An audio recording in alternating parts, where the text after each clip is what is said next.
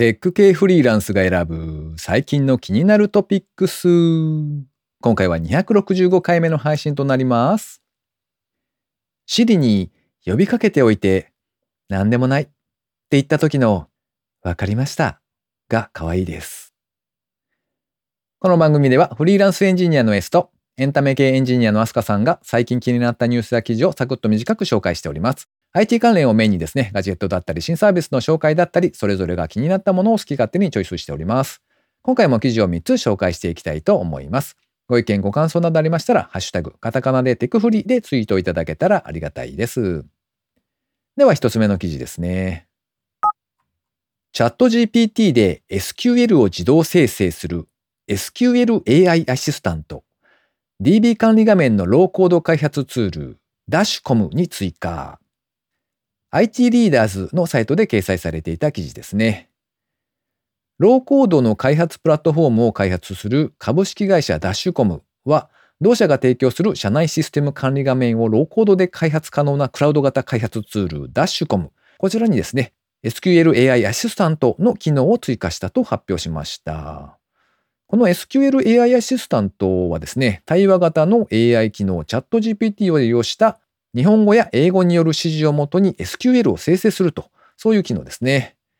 日本語や英語が使えれば、非エンジニアでもデータの抽出や操作が可能になると、そういうツールになっております。いや、なるほど。これは確かに賢いとも思いましたね。あの、いわゆる BI ツールって呼ばれる分野があると思うんですけれども、まあ、会社の中だとかのその DB に保存されている、まあ、いろんなデータですね。例えば売上情報だったりとか、顧客の動向だったりとかですね。そういうのをエンジニアであれば SQL を駆使してデータ抽出してとかができるんですが、マーケティング部門とかそういった SQL に詳しくない人、そういう人たち向けにですね、まあ、データを解析するための BI ツールっていうのがいろいろ出てると思うんですが、AI に聞けば SQL が分かってそのままデータ取れるやんみたいな。なるほどなと思った記事でございました。事例としましてはですね、過去1年間ログインした従業員の名前、E メール、誕生日をリストしてくださいみたいな、そんな感じで AI に聞くと、それらしい SQL を返してくれると。そんな事例が紹介されておりましたね。と紹介しておいて何なんですが、これはもしかすると、下手な SQL を作るとめっちゃ遅いみたいなのが出てきそうな気はしなくはないですよね。そのあたりはやっぱり何というか調整が必要だったりするとか、もしくは条件が微妙に違っていて調整が必要みたいなところはエンジニアが見ないともしかしたらわからないかもっていうのはちょっとチェックが必要かななんていう気がしますね。では2つ目の記事ですね。ミワロック送り状でオートロックを解除できるココハイ、ヤマト、日本郵便、佐川など対応。週刊アスキーのサイトで掲載されていた記事ですね。ミワロック株式会社は集合住宅向けの個別宅配システムココハイを4月からサービス開始するそうです。このココハイなんですけれども、カタカナでココですね。で、配達のハイという漢字を当てて、ココハイというふうに表記されていますが、こちらは宅配の荷物に貼り付けられているですね、送り状のバーコードもしくは番号ですね、そちらをワンタイム通行キーとして入管管理を可能にするサービスだそうですね。送り状番号と入居者情報を照合しまして、通行の可否を判定するため、そのお家宛てのですね、宅配荷物を持っている配達員のみがマンション内に入れると。そして配達完了後には通行キーとしての機能を無効化にすると、そんなサービスだそうです。3月現在の対応配送業者はですね、ヤマト運輸、日本郵便、佐川急便、西農運輸、アマゾン、プラスカーゴサービス、ヨドバシエクストリーム、該当のですね、宅配荷物を持っている配達員のみマンションに立ち入り可能なため、エントランスのみではなくですね、エレベーターのセキュリティにも対応が可能だそうです。配達業者側で特別な端末ですとか、もしくはアプリとかをですね、必要としないため、導入が容易な点もメリットだそうです。こちらはマンション側で専用のハードウェアを設置する必要があるみたいなんですけれども、まあ、こういう仕組みが普及してですね、配達する人がお仕事しやすいようになると良いな、なんてちょっと思いました。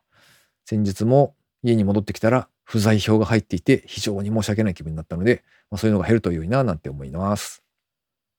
では最後3つ目の記事ですね。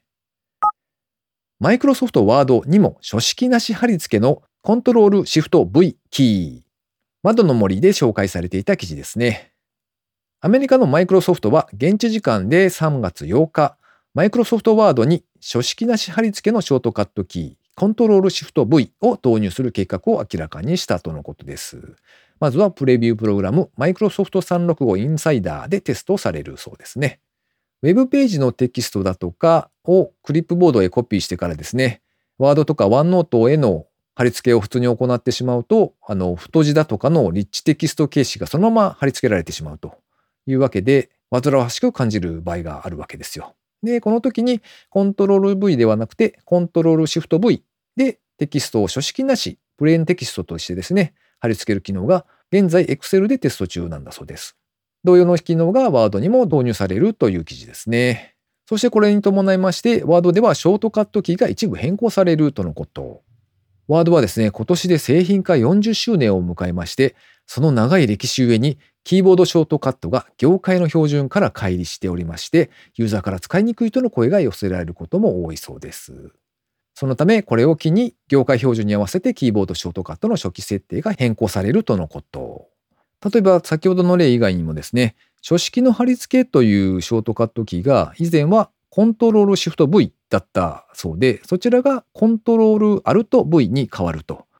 でそうしますと、そのコントロールアルト V に割り当てられていた形式を選択して貼り付けというものが今度はショートカットはなしと。あとは、例えば著作権マークの挿入ということで、あのコピーライトの丸 C のマークですね。あれをアルト C であの文字が入れられたそうなんですけれども、こちらもショートカットキーがなくなると。そんな形になっているそうです。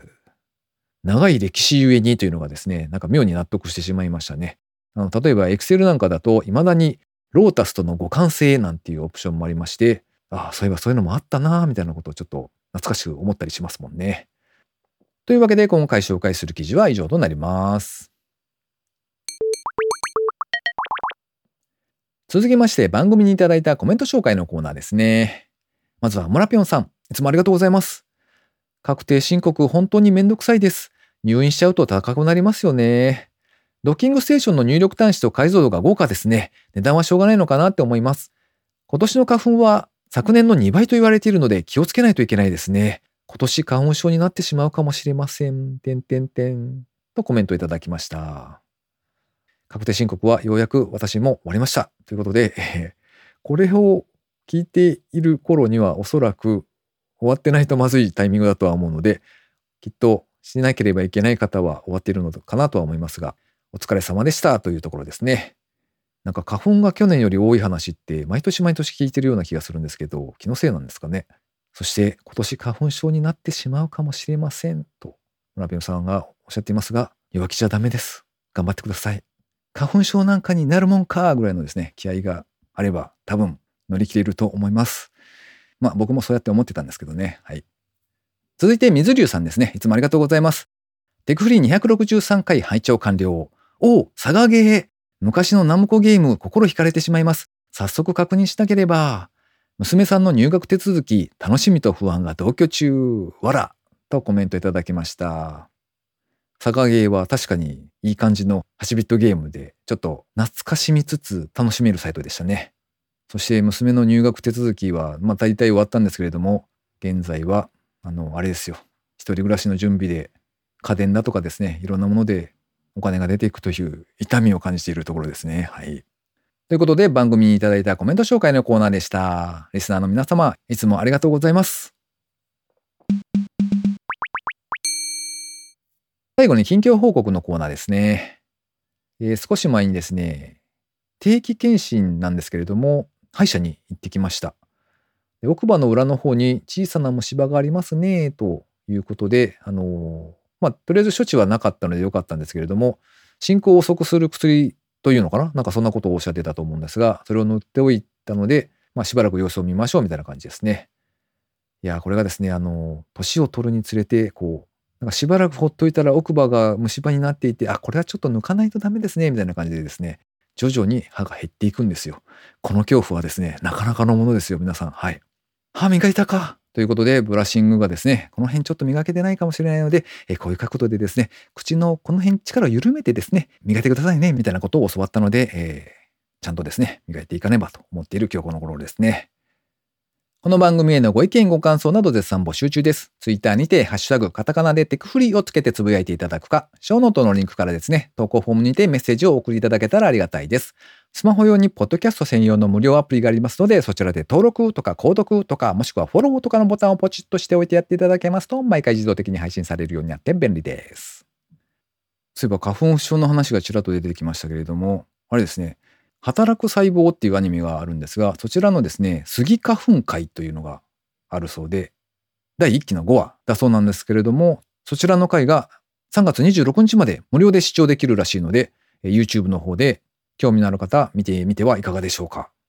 僕も見てみたのはいいんですが、はて、じゃあどうすればいいのかというところがないので、あの、うーんってなっている現在ですね。はい。ということで、今週も最後までお聴きいただきありがとうございました。それではまた。